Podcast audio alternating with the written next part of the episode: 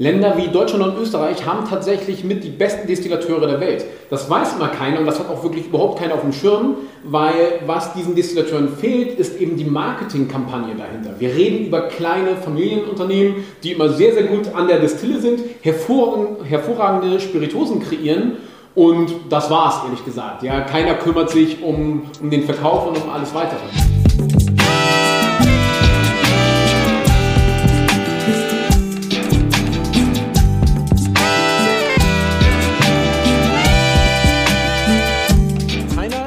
Ganz richtig, weil neben mir sitzt Theo. Ja, wir sind nämlich gerade zu Gast bei Theos Freimeisterkollektiv in der Zentrale vom Freimeisterkollektiv. Und Theo hat etwas erschaffen, wodurch er den ganzen großartigen Destillateuren eine Bühne gibt. Kann ich das so sagen? Ja, also ich meine, ich würde mich ungern als Marketing-Person sehen. Äh, eigentlich genau das Gegenteil davon. Aber es ist tatsächlich so, dass wir mit den Destillateuren gemeinsam, mit den Brennern gemeinsam und Brennerinnen äh, Produkte entwickeln und die dann unter dieser Dachmarke Freimeisterkollektiv äh, herausbringen. Und im Vordergrund stehen dann eben tatsächlich die Brennerinnen und Brenner, die, die an der Brennblase stehen, die, die das Produkt tatsächlich machen. Und äh, es dreht sich alles um diese Personen und deren Produkt. Und all dieses Marketing Shishi äh, fällt weg. Äh, wir versuchen sehr viel äh, Produktinformation mitzugeben, Warenkunde zu lernen und so eigentlich auch den äh, Konsumenten einfach mitzuteilen, was für großartige Produkte es gibt und dass nicht immer alles, was in einer schicken Flasche ist, toll schmeckt und äh, dass es eben auch ganz viel zu entdecken gibt. Gibt es da irgendeine gewisse Richtung, die du fährst? Gibt es da irgendetwas, was so ein absolutes No-Go ist? Gibt es irgendetwas, worauf du besonders achtest? Naja, wir achten natürlich auf, äh, also wir gehen zuerst mal zu den Brennern und schauen uns die Brennereien an, schauen sehr genau, wie die arbeiten, äh, was sind ihre Spezialitäten, was ist ihre Handschrift, was ist auch sozusagen typisch für die Region, in der sie brennen. Ähm, was sind so die Rohstoffe, mit denen sie arbeiten? Für uns ganz wichtig ist, dass äh, viele unserer Produzenten eben äh, Landwirte sind oder Weinbauern sind, also sprich Leute, die ihre eigenen Rohstoffe auch selber anbauen. Und auch wenn sie die Rohstoffe beziehen, dann beziehen sie die eben aus der, wenn man so will, Community anderer Landwirte also das ist uns ganz wichtig. Wir schauen natürlich sehr darauf, dass das eben unabhängige Brennereien sind. Wir schauen sehr darauf, ja, wir schauen einfach darauf, dass das herausragende Persönlichkeiten sind. Ähm, teilweise sind es ja Brenner, die in dieser Szene der vor allem Obstbrenner schon hohes Ansehen haben, aber eben auch so Leute, die wir da wirklich irgendwie, von denen wir wirklich glauben, dass sie extremes Talent haben und mit denen machen wir dann Sachen, versuchen die sozusagen in diese Liga der Top-Brenner mit reinzunehmen, die zu motivieren und zu schauen, sozusagen, dass man mit denen auch herausragende Produkte machen kann. Also, so ist das.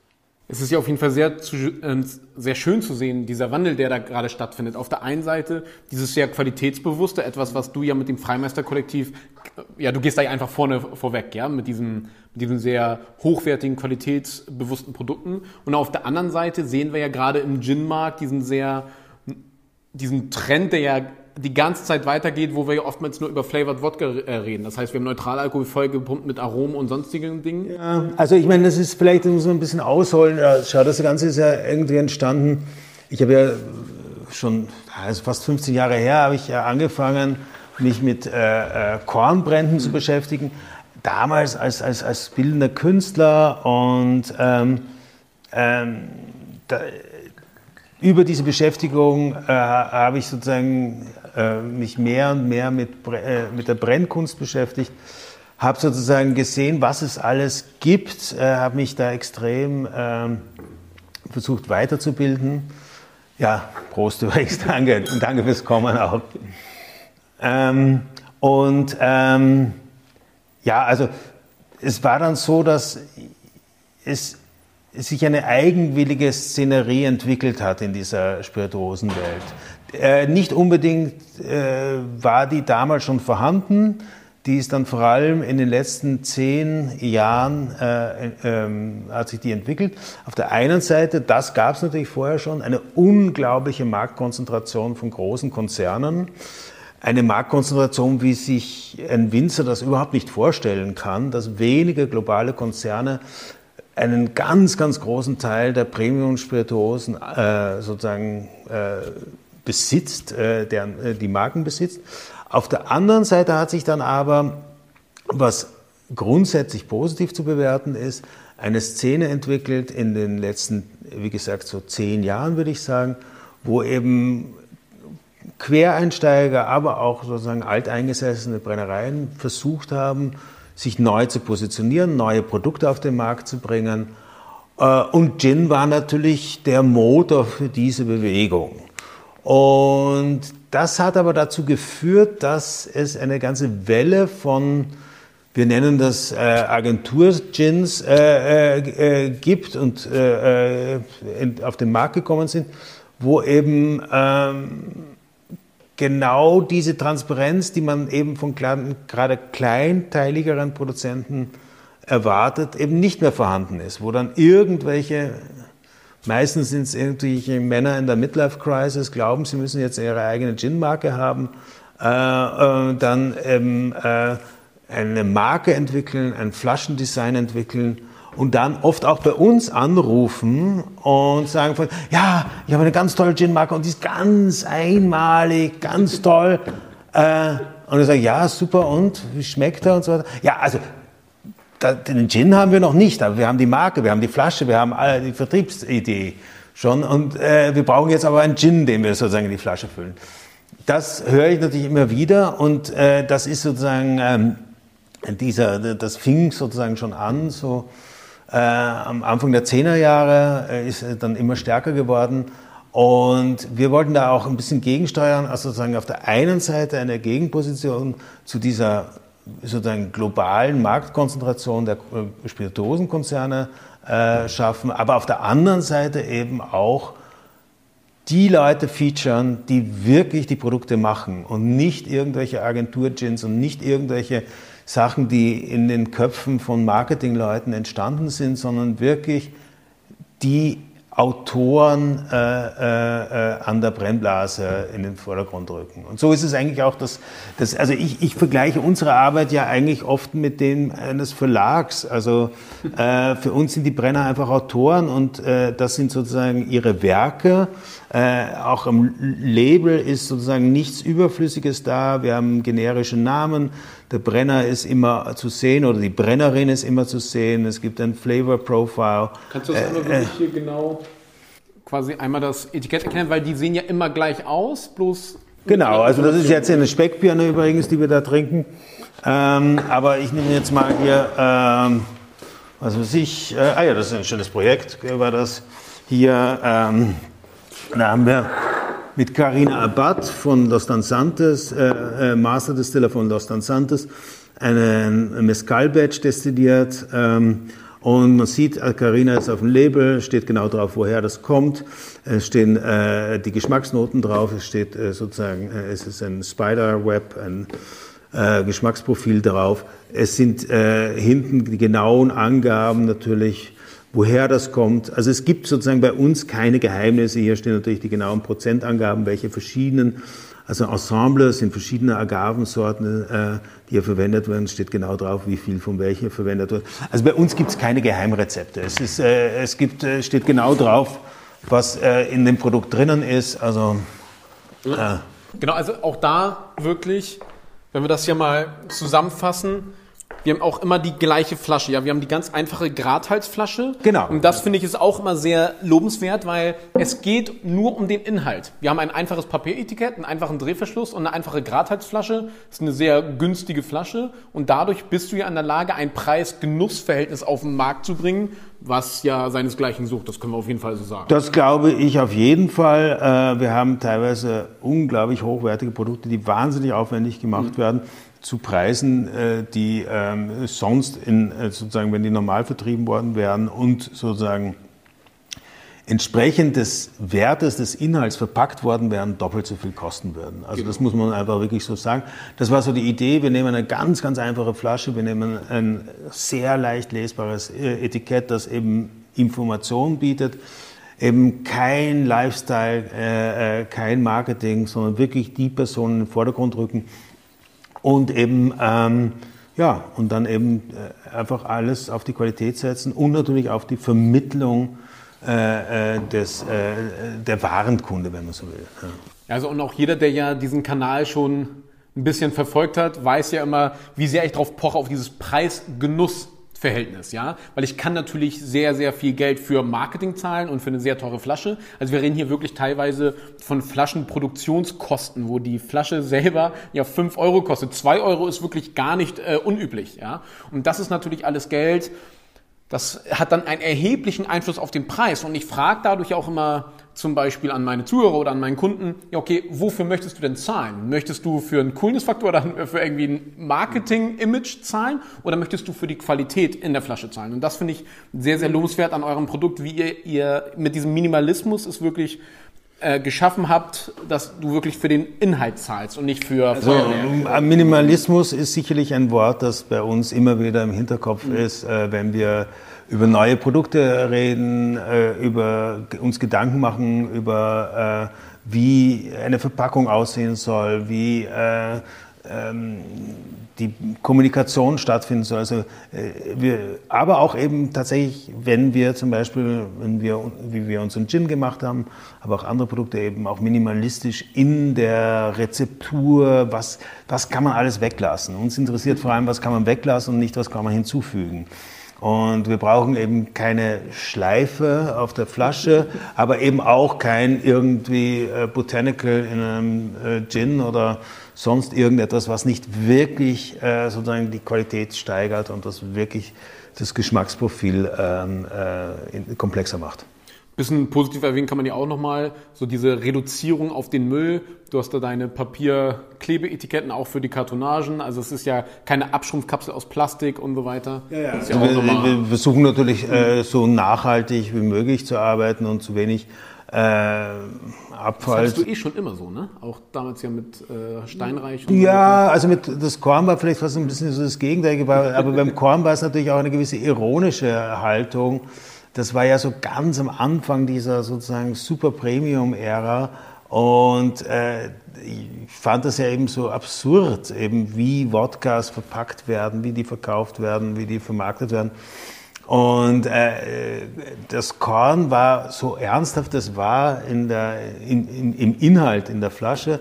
So ironisch war es natürlich im Packaging und in der ganzen Präsentation. Es war ja am Anfang auch ein Kunstprojekt. Also insofern, ähm, ja, aber das ist, das merken wir natürlich, wenn wir auf Messen uns äh, rumtümmeln äh, ach, das geht ja auch bis hin zu unseren Messeständen und die Präsentation, das ist natürlich dann wirklich äh, doch radikal anders als alle anderen äh, das machen.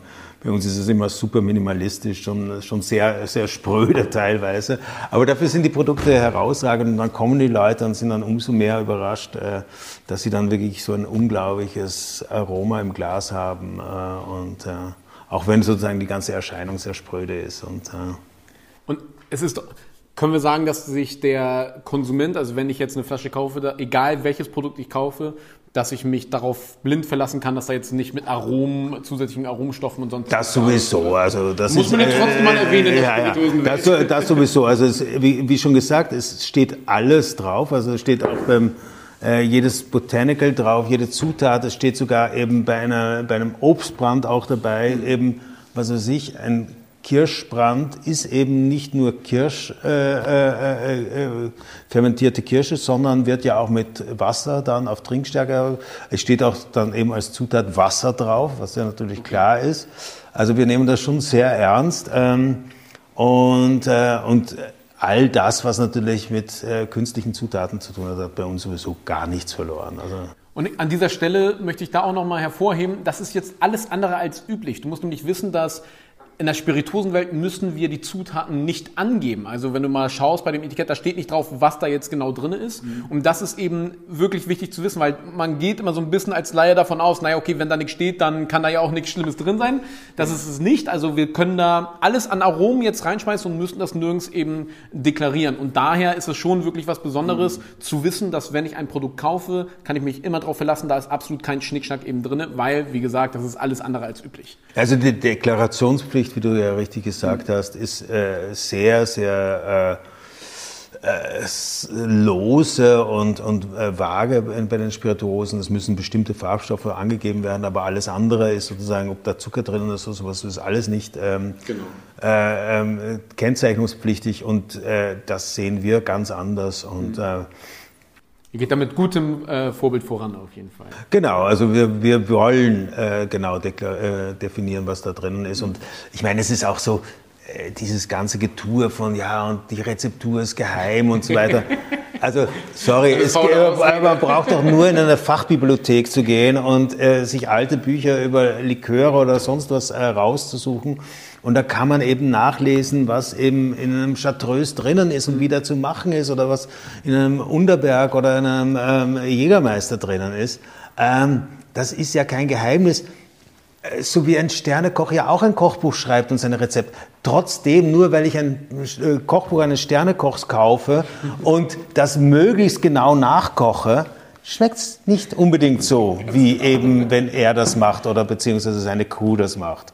Also, Sehr guter Vergleich. Also das ist äh, deswegen dieses Geheimnis, äh, diese Geheimniskrämerei mit Rezepten, das ist ein völliger Unsinn. Also meine, wir wissen das selber, wir arbeiten jetzt gerade an einem äh, äh, Kräuterlikör, also Kräuterbitter und, äh, und also schon, wenn man ein bestimmtes Gewürz nimmt, ähm, von einem, einem Händler oder von einem anderen Händler hat man schon ein anderes Ergebnis. Natürlich äh, gibt es saisonale Unterschiede etc. Also insofern alles Unsinn, alles Marketinggetue. Also das ist, äh, wie gesagt, man kann uns fragen, wir erklären alles und ja nicht fragen, steht alles drauf. Steht ja. halt drauf und wenn es dann noch Fragen gibt, es gibt also sozusagen nichts, wo wir sagen, von, oh, das können wir leider nicht verraten. Das heißt, wir können zusammenfassen, wir haben absolut minimalistische Produkte, wo du eben wirklich nur für den Inhalt und für die Arbeit des Destillateurs eben bezahlst. Wir haben sehr hervorragende Produzenten, die hinter den Produkten stehen, auch wahre Menschen, die das wirklich eben gemacht haben. Und ein absolut transparentes Produkt, wo du ohne irgendeinem schlechten Gewissen oder ohne irgendeinen Hintergedanken auf jeden Fall mit gutem Gewissen genießen kannst, weil es ist alles ganz klar deklariert. Wie gesagt, es steht alles mhm. eins zu eins drauf. Also ja. Die Frage ist immer sozusagen, wie kommen wir zu den Produkten und zu den Produzenten? Äh, es gibt eigentlich vereinfacht gesagt zwei Wege, die dorthin führen. Auf der einen Seite haben wir eine Produktidee und suchen dafür äh, den bestmöglichen Produzenten, die bestmögliche Produzentin. Oder eben wir wollen mit ganz bestimmten Brenner, Brennerinnen zusammenarbeiten, weil wir eben deren Arbeit ganz toll finden und versuchen dann mit denen ein individuelles Produkt zu entwickeln fürs Freimeisterkollektiv, wo die eben äh, ihre ganze Handschrift, ihre ganze, ihre ganze Arbeitsweise reinbringen, aber das eben trotzdem nicht in ihrem eigenen Portfolio auftauchen. Also das Speckbirne ist ein gutes Beispiel, zum Beispiel jetzt äh, äh für Josef Fahrthofer. Josef Fahrthofer macht ja diese Mustello-Linie, äh wo er eben basierend auf dieser Idee vom Portwein, äh, ähm, äh, Birnen, Likörweine äh, fassreift. Und dann habe ich eben mit äh, Josef darüber gesprochen, wie wir das sozusagen ein bisschen anders machen können, wie wir das vielleicht ohne Fassreifung äh, hinbekommen. Und daraus ist eben diese Speckbirne entstanden. Also sozusagen, da, da war, das war deutlich beeinflusst von einem Produkt, das er schon hatte und wo wir, wo wir gesagt haben, das wäre doch spannend, da was zu entwickeln, das aber nicht genauso ist wie das, was er schon hat, sondern eben andere Vorzüge hat, eben auch ein bisschen leichter zu, ähm, zu fassen ist als das, was er macht. Und äh, so ist das entstanden. Aber andererseits zum Beispiel, typisch natürlich unsere, unsere äh, Wermuts, die wir mit Lisa Bauer machen, auch eine österreichische Brennerin und Winzerin. Da war es so, dass wir wollten unbedingt einen Wermut machen und dann äh, war es so ein bisschen so von, naja gut, wenn wir Wermut machen, Wermut hat schon vom, Gesetz, äh, vom Gesetzgeber her schon muss mindestens 75 Prozent Wein haben, dann wäre es doch ganz gut, wenn das irgendwie von einem Winzer kommen würde. Und es wäre doch gut, wenn vielleicht der Winzer oder die Winzerin auch gleichzeitig Brennerin wäre. Und da haben wir sehr, sehr lange gesucht. Und, ähm, und dann eben hatte ich irgendwie in Erinnerung, dass es da eine ganz, ganz junge Winzerin gibt, die auch Gin macht in der Steiermark. Und die habe ich dann eben kontaktiert und das war eben die Lisa Bauer.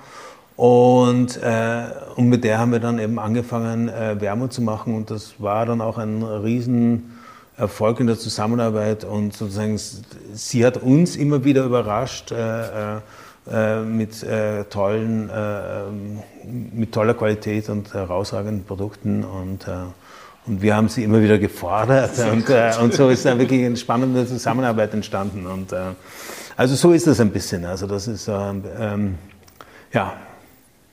Also wie du schon siehst, ja, wir reden hier über sehr viel Herzblut und einfach, ja, ich will nicht schon wieder alles zusammenfassen, was, was was Freimaster Kollektiv alles eben verbindet. Äh, absolutes Herzensprojekt, etwas, was, wo ich auch schon ab der ersten Sekunde mit dabei bin. Ich bin auch ein bisschen neidisch, habe ich dir damals, glaube ich, auch schon mal erzählt, weil ich hatte auch schon immer mal so eine Idee gehabt und du bist mir dazu vorgekommen. Ganz, ganz tolle Nummer. Ist, also, ja, absolut, ja wirklich, absolutes Herzensprojekt, sehr zu empfehlen. Setz dich damit gerne mal auseinander. Sie haben auch kleine, fast alles ja auch in kleinen Fläschchen. Genau, 50, 200. Super, dass du dich da mal ein bisschen durchprobieren kannst und auch mal rantrauen kannst an diese ganzen abgefahrenen und verrückten Kakao-Kümmel, ja, also, hä? Aber es funktioniert, ja. Und wenn du da auch noch Fragen an Theo hast, schreib sie entweder in die Kommentare oder gesell dich auch gerne mit bei uns bei der Facebook-Gruppe der Wagemut Taste Academy mit dazu. Theo ist auch dort selber Mitglied oder präsent, ja. Das heißt, wenn du da Fragen hast, schreib sie gerne direkt rein. Theo antwortet da auch gerne direkt selber drauf und ist auch einfach mit seinem enormen Wissen und mit dieser ganzen Erfahrung, die er hat, weil er die Hälfte seines Lebens einfach nur Destillateure besucht, ja, und das teilt er da auch immer gerne mit uns. Daher, ja, trau dich da ruhig gerne, äh, dich an den Theo zu wenden. Danke, dass du heute mit dabei warst. Danke, dass wir bei dir sind. Danke, dass ihr gekommen seid. Ja. Und dir noch einen schönen Tag. Danke.